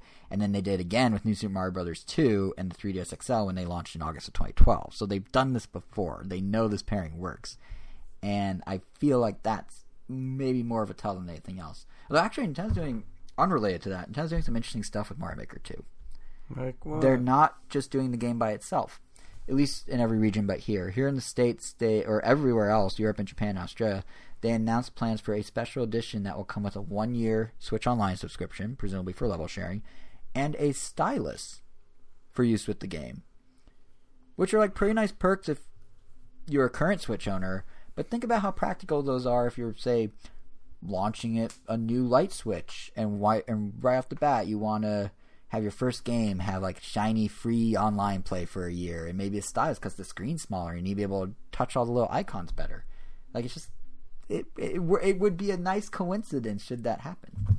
I don't know if that necessarily means it will, but it is kind of an interesting coincidence. Um, personally, I'm kind of just excited to see the stylus come back. I kind of like Nintendo using styluses. I mean, obviously it's going to be one of those rubber tipped ones. Yeah, I was going to say, like, Tibetta looks like one of the rubber tipped ones. It's which, for sure. Which aren't really as good. That great to use. But, like, they don't feel good to use. But there are, like, some cool things Nintendo does styluses that are hard to do without them. I mean, and third parties. I mean, like, Kirby Canvas Curse, yeah, you could drag your finger, but you're covering a bigger chunk of the screen if they ever make a new one. Like, even the Wii U one used the stylus. Or, like, Brain Age, it's hard to write numbers mm-hmm. with your hand. Leap Agents. And I mean, Leap Agents. Those, with the screen that big, using your finger should be serviceable. Well, it's but, a smaller screen on the Mini. I mean, assuming that even exists. It it does. It's I just continue a, to... You don't not, think it exists? It no. definitely exists. They didn't even say it doesn't exist. They just said they're not going to announce it at E three. I mean, it doesn't exist until Nintendo confirms it. I don't know. I would trust three of the biggest financial newspapers in the world, but okay. Uh, what they that what what cl- what kind of clout do they have? Um, they're three of the biggest financial newspapers in the world. That's the clout they have. But yeah, but I, they're I, no trust. They're no more trustworthy than me than some random YouTuber at this point. All right, fine. Well, the broader point here is that all these ducks are in a row, pointing to like a light switch coming out sooner rather than later. I mean, ignore those guys. Besides even the, that, the summer lineup, three games in a month, that's unlike Nintendo. And then right after, you know, later in the year, we have Pokemon Sword and Shield, which interestingly, in the briefing, Furukawa described as being designed as handheld first. And Switch up to this point has been marketed as a console you take on the go. You can easily flip that for a light switch to be a handheld you can plug into your T V. Like, it's, it, it's a subtle but notable change in the marketing. And um, one one thing that pairs well with all this even more is there was a report recently of the three D S dying off sooner rather than later.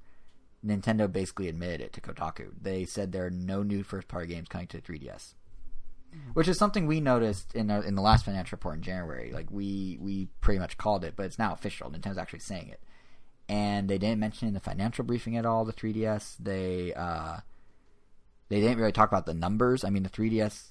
Hardware sales are down sixty percent. Software sales are down sixty-two percent year over year. Like this thing, this thing's dead. The best selling game of the past fiscal year on three D S was Mario Kart seven, and that sold one hundred fifty thousand units. That's half what S N K was able to sell on their fighting game that I was saying was impressive. So, and that's their top selling three D S game, Mario Kart seven. So, you know, being down sixty percent in hardware still means it sold two point five five million. It's not like there's not money on the table here, but they're they're riding out what's left of the inventory. This thing's done. I mean, separately, reports came out of Spain recently that at least Nintendo of Europe is encouraging all retailers to get rid of their two D S inventory to sell it off by summer. Again, summer is when light switch is supposed to come out. June. three D S to be a in legacy system. But but that there's more evidence. If you don't like the financial stuff, how about that? How about all the games lined up? How about three D S dying? How about Switch firmware eight point oh that just came out? Hmm. One of the big features in eight point oh is the ability to transfer individual game saves between devices without needing the Switch Online cloud. Now, why would it need an update like that? Exactly. It doesn't make sense if you're a uh, family console where everyone has an account on it together, but it does make sense if you are a family console where everyone has an account on it together, but now you're branching off into individual handheld first iterations perfect for kids that each have their own. Like, this is all lining up too well to not be true. Like, I really, I think the question about light switch isn't the what, the why, or the when at this point. It's when does it become official? It goes back to your question of what's the latest they can announce it, what's the earliest they can announce it. I think they could realistically do it in the forty-four days going into E three. I think they could pull off doing it right after E three.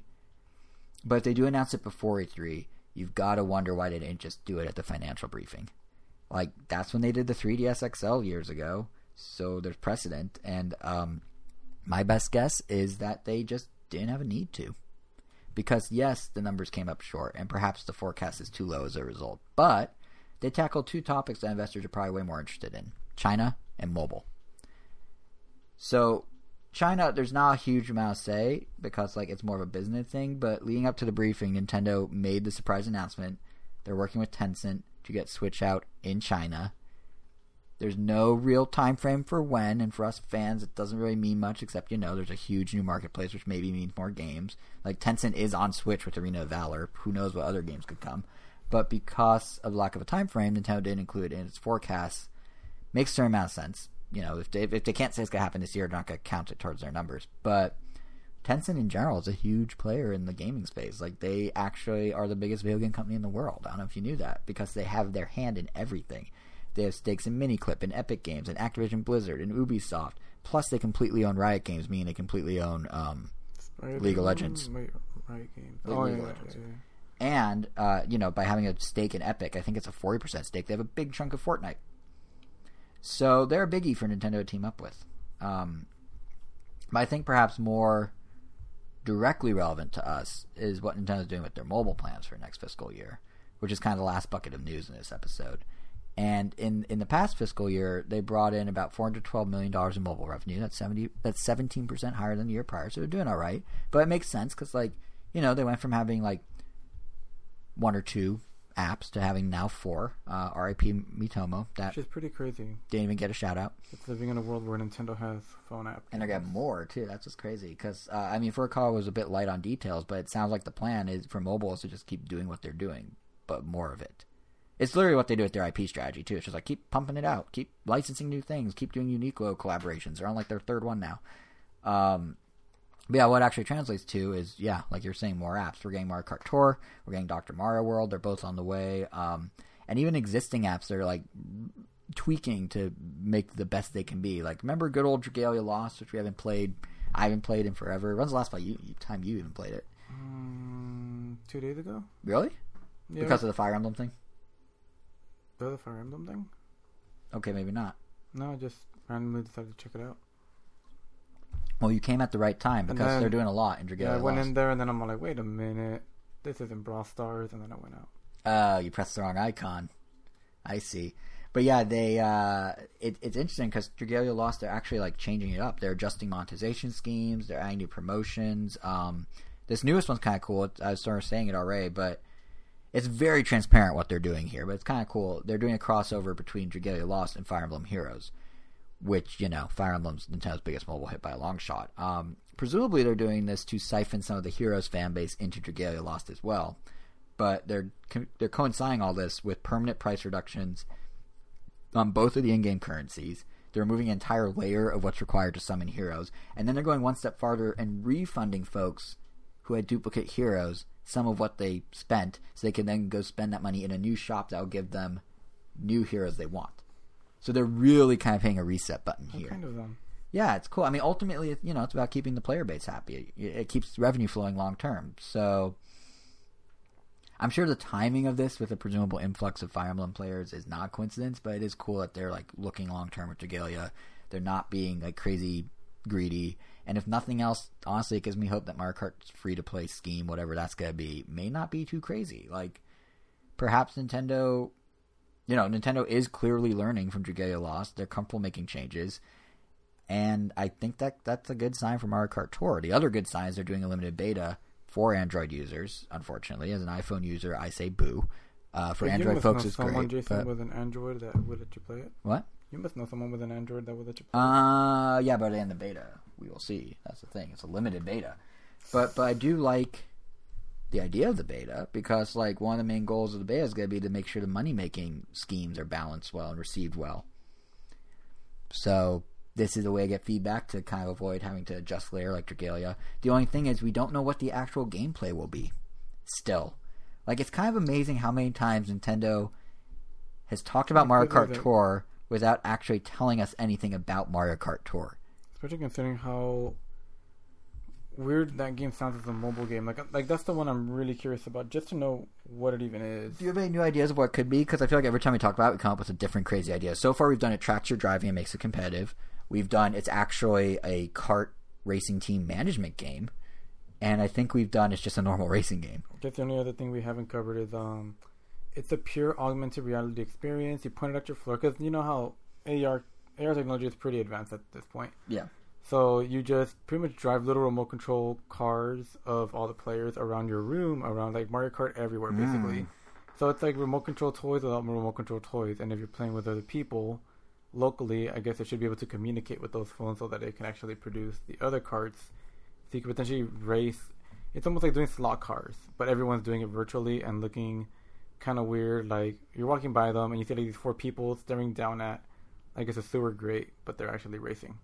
What you're describing is what Apple would call the perfect keynote demo of an A R experience. I That feels like something that I would could see Nintendo doing. I could see them doing it because Apple's like, yeah, A R, it'll be great. You should do it. But excluding like Pokemon's A R, which I don't even have A R on, I can't think of a single I want to take A R. Pictures. What? I only want to take pictures. Right, exactly. Yeah. I, and besides that, like, I can't think of a single A R experience that's really like blown up. I saw one. Oh, wait, it hasn't blown up because I don't even think it's available to the public. We're going to be made available. But when I was at G D C, mm-hmm. there was a... The shirt of which you're wearing on, right now. Well, you're wearing one Unity, but same difference. When I was uh, when I was walking by Google's booth, they had like a fenced off area where they had four people playing Pac-Man, and on their phones they had like a pack, like a giant Pac-Man plastic thing attached to them. But what did that do? And they were just looking through the phone. They were carrying it up to their faces, and they were catching pellets that were all virtually augment, virtually created in the real world. So they were like you're just walking around catching all the pellets using the Pac-Man as huh. a as a way to, I guess, add some immersion.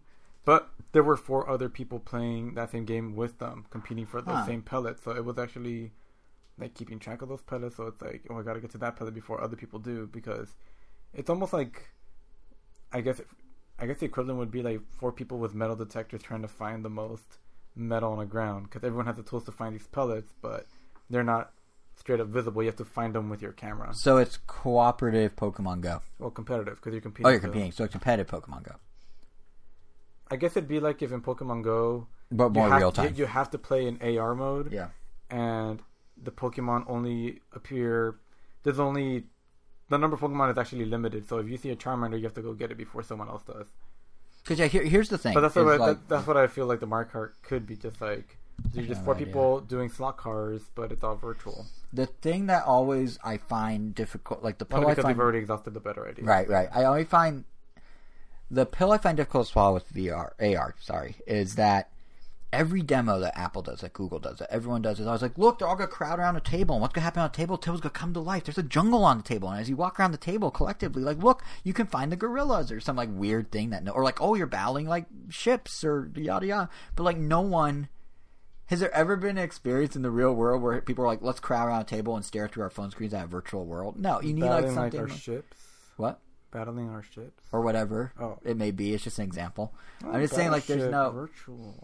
Like, something like that could work if you're going to play it anyway, but, like, this idea of, like, this selling point of A R always being like, like even your Mario Kart idea. It's like, how many people are going to be like on a regular basis, hey, let's play that slot car game where we all awkwardly cower over the floor, all through different viewpoints from our phones and watch each other's little cars from your phone. Like it, the ones that work is stuff like, I I think the Pac-Man one can actually work, but the ones that work are the ones that feel a little more like natural. You know what I mean? Like Pokemon Go, you mostly were just walking around and you'd point at something and take it and that'd be it.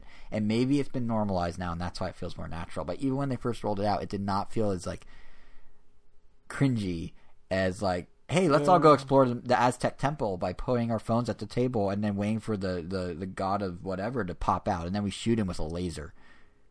Like basically it's like so many people are selling the demo idea of what Face Raiders was on the D S, on the three D S when it first came out. Though. It was fun. But how many times did you play it? A good number of times. After a year. After six months. After three months. Did you ever um, go back to it? Only to show it to new people. Right. That's the most these A R games can be unless it's something that feels more natural. So the slot car one, may, I don't see that one what, being... Yeah. pretty much what one, one to Switch turned into. Exactly. It's like the game you only play you when there's people. someone... Yeah, in the group that has never played a Switch. It's frankly what Labo, to bring this episode full circle, it's frankly what Labo V R is. You were showing people, look at this cool little thing Nintendo built. That's kind of the end of that. But, yeah, I don't know. Like, I think I think A R is going to have some issues unless it's something more. Like, the Pac-Man one sounds cool because you're still kind of, like, doing your own thing and it, you're not all crowding around a space. But the ones we have to crowd around space just always seem weird. But then again, you never know what's going to work. Like something yeah, like Jackbox. I mean, well, Pac-Man, you're literally competing for space. And yeah. the proposed Mario Kart one, you're not. You're, you're just, sharing the space. You're and just, competing within the space. I mean, you could be sitting down on a couch in the living room and play, like, I don't know. But not fully because you have to make sure your phone's angled correctly to see the A R. That's the, that's the problem. How? I mean, because you have to have it a flat surface and then you hold it over. What? I mean, that seems like the easiest thing you could avoid. Like, any living room, for the most part, it's like, oh, just move your coffee table. There you go. You have more than enough space. I don't think it's going to catch on. The same way I don't think that people are like, oh, yeah, I'll do V R for majority of people. Oh, yeah, I'll do V R for hours at a time. Let me just... I'm thinking you yeah. can easily get it to work. Oh, it will work. So that's a whole different thing. Let me rephrase. Yeah. Work in terms of uh, being a success versus work technology-wise. Yes. Oh. oh, for sure, technology-wise it can work. I mean, like, will people actually do it? I oh, no. don't know. Yeah. People are, are lazy by nature. Exactly. Like so. the same thing, like what I was going to say about V R. Like, no one's like, yeah, let me just go in. Some people are. But the mass market common consumer is not like, let me just put on this helmet for three hours, disconnect from the world, not be able to eat a snack, not be able to answer the phone. You know, like it's path of least resistance is what does best. That's why something like Jackbox works so well. Like in concept, the idea of like, oh, hey, we have this game, but you all need to like do it separately. Sounds kind of crazy, but it's like just go to a website, and enter a code, and you're in. Like you don't have to like crowd around a little virtual bald man in the middle of your table who tells you trivia. Like it's all like you can still do it with individual devices. You just it's the crowding around and all having to like be in like a fake close space that I think is what does in a lot of the A R stuff, which is why Pokemon work, because you can do it in groups, you can do it whatever, but you're sort of separate. So we'll see. But yeah, I don't know what Mario Kart Tour will actually be, but I do think it's very strange that Nintendo has not like told anyone or said anything. I mean, it's like it kind of reminds me of what's been going on with Atlus and Persona five. What, what's the new one? Royals? Is that what it's called? I wonder if um, Mario Kart will be. I think it'd be cool like if it just uses all sprite graphics just to differentiate itself for some reason, but I don't know. You know it won't. That would be cool. Actually, you know, it'd be kind of cool. Paper Mario it. Sprite graphics and three D worlds. Huh. Actually, that might look kind of funky. I don't know. It would differentiate it from all the other games on oh, iPhone. Oh, when you said Paper Mario, I thought you meant Paper. Other, they mean like um, Sprite Octopath. Yeah, that's a bad example. Yeah, because that's literally what you. That's literally what I meant. Yeah, H two D H D H D two D whatever they called mm. it. But now I think about it, maybe all sprites would be better because like you're right. It doesn't. It would stand. It needs to stand out, especially since there's so many kart racers and stuff and asphalt racing games on iPhone. Literally, there's like twelve asphalt games. Wow. Yeah. Um, but yeah, I do, I do find it weird. What I was trying to say is like, is it called Royals, the new Persona five spinoff? That's not Scramble, like the other one, like the souped up version. Persona R? Yeah, Persona five R. I think it's Royals. Um, nice, that's for Royal, yeah. They keep, like, this is what I feel like Nintendo's doing. They keep with Royal. Every time that they announce something about Persona five R, they're like, here's the smallest information. Now check back. In a month, we'll have more. And then you come back in a month, and they're like, here's one more little thing. Now, check. Like, the rate it keeps going. You know, like, we're going to announce a game. And they're like, here's the title. In a month, we'll show you a screenshot. And then, you know, but they don't say it. They're just like, in a month, see it all. And it's like, here's a screenshot. I feel like, like, that game is getting to the point where I'm half expecting people to buy it. And there's no game inside the box. There's just a little post-it that says, like, find out more on May first, twenty twenty, or, like, something like that. Like, that's what Mario Kart feels like is what's going on with the Persona game right now. It's just, like, I don't know why Nintendo's being so, like, mysterious about it. I mean, we should find out more soon. They're like, real info. They're very shy and self-conscious about the game. About mobile games, it seems. But, yeah, I mean, we, we should know more soon. The beta kicks off May twenty-second. Um, and given how hard it is to get average folks to stay quiet about something, I'm sure it's going to leak if Nintendo doesn't properly reveal it with some sort of official look. I remember how much of like Pokemon Go we saw when the closed beta was going on. We saw a lot of it, so who knows? But it does beg, beg like a bigger question of um, so we have Mario Kart, we have Doctor Mario. Where did Zelda go? And what other games are they even going to bring to mobile? Because they're saying they're going to keep doing what they're doing. They're going to double down, you know. If they they seem to do about three games a year. We have two of the three, so we're going to need to start filling in the blanks here. Zelda was rumored for a while. Wall Street Journal reported it. I imagine it'd be a kind of Phantom Hourglass-ish game where you use your finger. Well, seeing as how simple yet deep Brawl Stars is, I could actually see that template working really well for like a Smash Brothers equivalent. Oh, really? Like a spinoff? Yeah, like literally this exact same game, just like a, just adapt it. Just how like, like Hyrule Warriors it. Or, so, or Cadence of Hyrule it, where is, by the way, spring, so, we need a release like, date.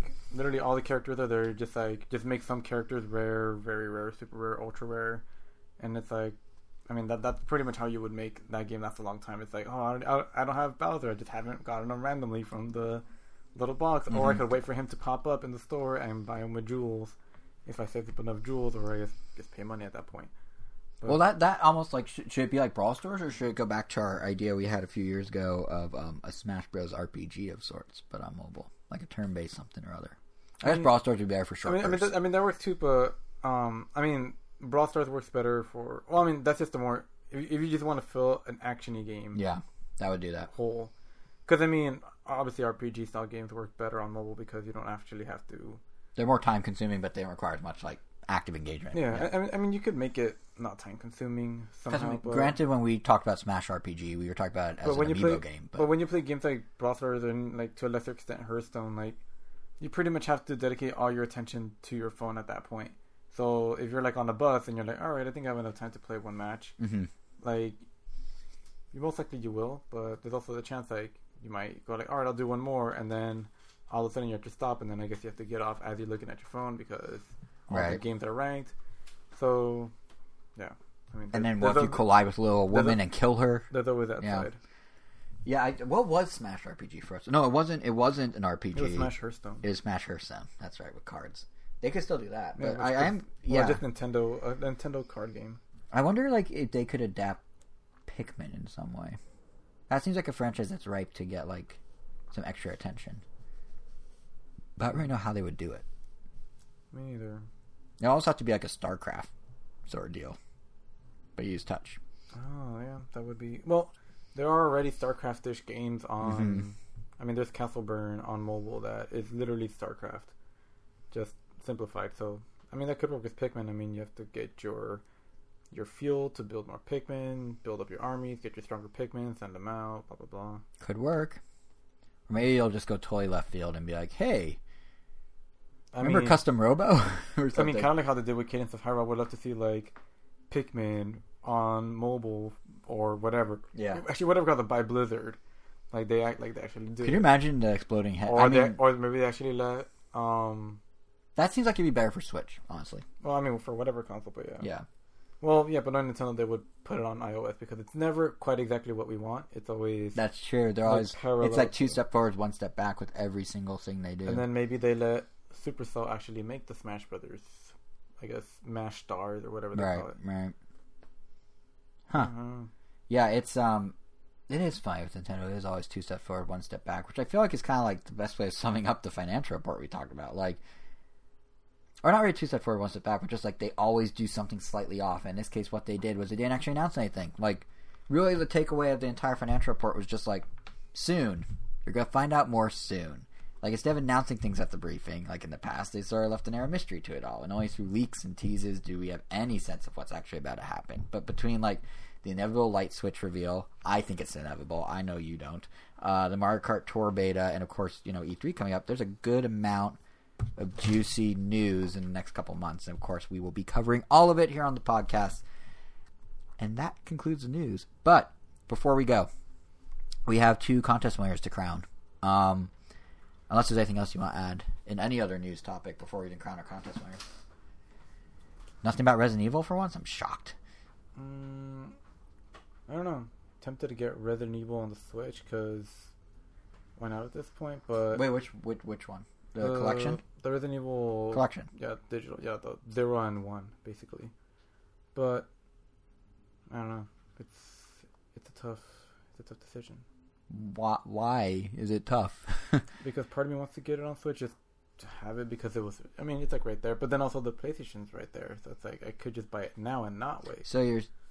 What do you mean not wait? It's already out on Switch. Isn't it? I don't know. I could to the internet. Saw, I could have thrown this out in the coming soon. Resident Evil Zero Switch. Or four, but... Uh, May twenty-first, you're right. Huh. May twenty-first, isn't that when Revelations came out on the Wii U back in the day? I don't know why I remember that so well. Yeah, like if you say so. Yeah, that that that was weird. But um, then I realized also, like, I mean, Resident Evil two exists, so I guess I could just play that. You are a man of few things. I mean, you... God of War, Smash Bros, Resident Evil two, and Brawl Stars. I mean, just the flavor of the year. Yeah, yeah. I mean, eventually it'll probably rotate to whatever Phoenix Wright Ace Attorney game or whatever Capcom. Well, the trilogy's wants. Back out on Switch now. Yeah, but I mean, I've also had that same trilogy on H D and on my iPad. True. Or whatever. True. Literally the same one. But should, should we uh, crown some winners? If you want. Okay. So last episode, for those who don't know, for our two hundredth episode, we asked you guys to share your favorite micro game from the WarioWare series. And the original game, you know, it had two hundred microgames, so I felt right that that's the prompt we do for our two hundredth episode. It was random enough, just like WarioWare. And uh, we got a variety of sponsors that cover, I think, the whole series, or at least the vast majority of it. Um, we had people highlighting one from Smooth Moves, like the uh, like the one where you had to like let go of the remote. They thought that, you know, the Wii remote. They thought that was really cool. There were two shout-outs to Cyclone Kick from WarioWare Twisted, which is the one where Wario's in the middle. And you have the like people closing it around him, and you spin the Game Boy to send his leg three sixty sweep around him. Um, spoiler, if you don't know how these games unfold, now you know the pro tip of what to do.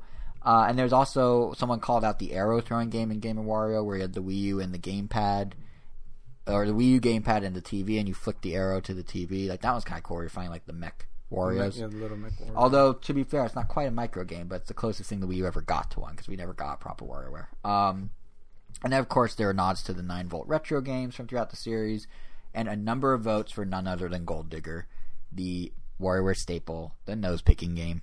Um, but yeah, I mean, what would you... We didn't really... It's funny, because we're like, what's everyone's favorite WarioWare? But we never really talked about it. What, what, do you have a favorite micro game in WarioWare? Or a favorite WarioWare? Or a favorite category of games? Uh, I mean, it's really hard to pick favorite micro game, but my favorite WarioWare would probably have to be um, Touched. That's Why it. Is that over the others? It just, it just clicked. Um, it rubbed me the right way. Well done. Well done.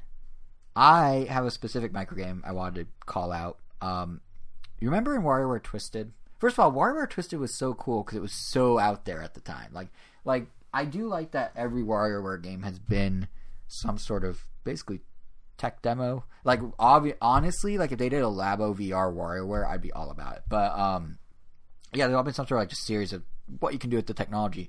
But Twisted was cool because like you didn't really have motion control in that, or gyro control quite to that extent. Like you had like tilt and tumble and stuff, but you know, nothing of that scale. Was and Topsy Turvy?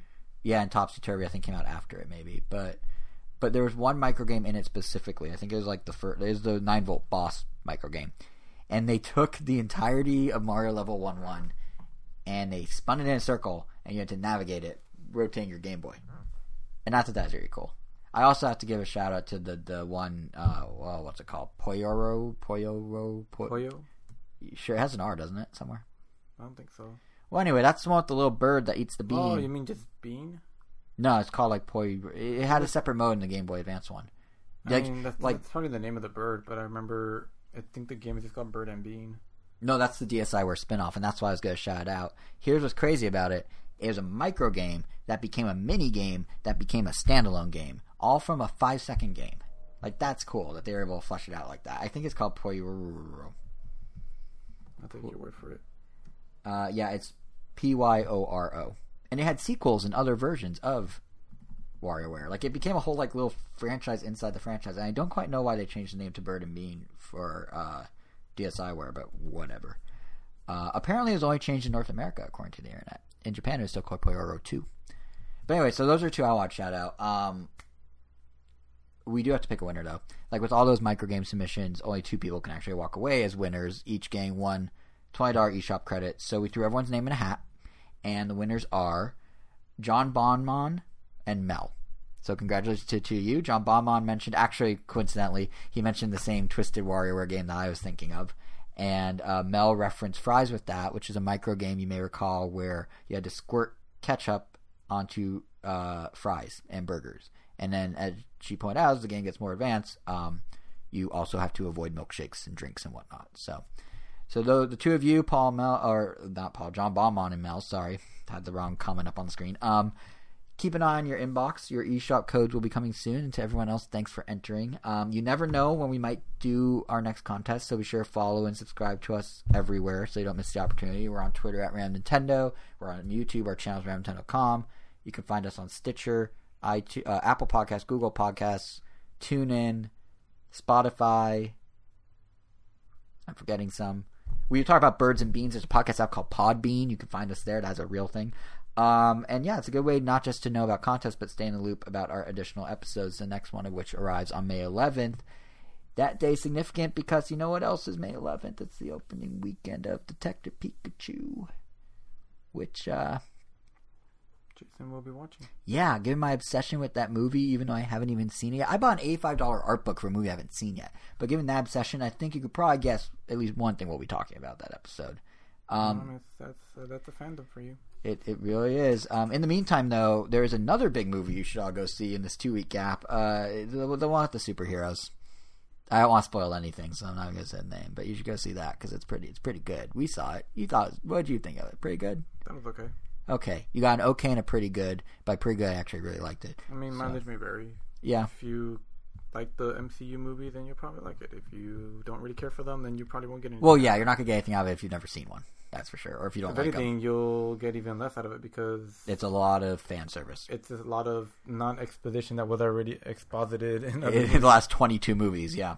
But anyway, so we'll leave it at that. We will see you guys in two weeks on May eleventh for our Lord and Savior Detective Pikachu's arrival on Earth.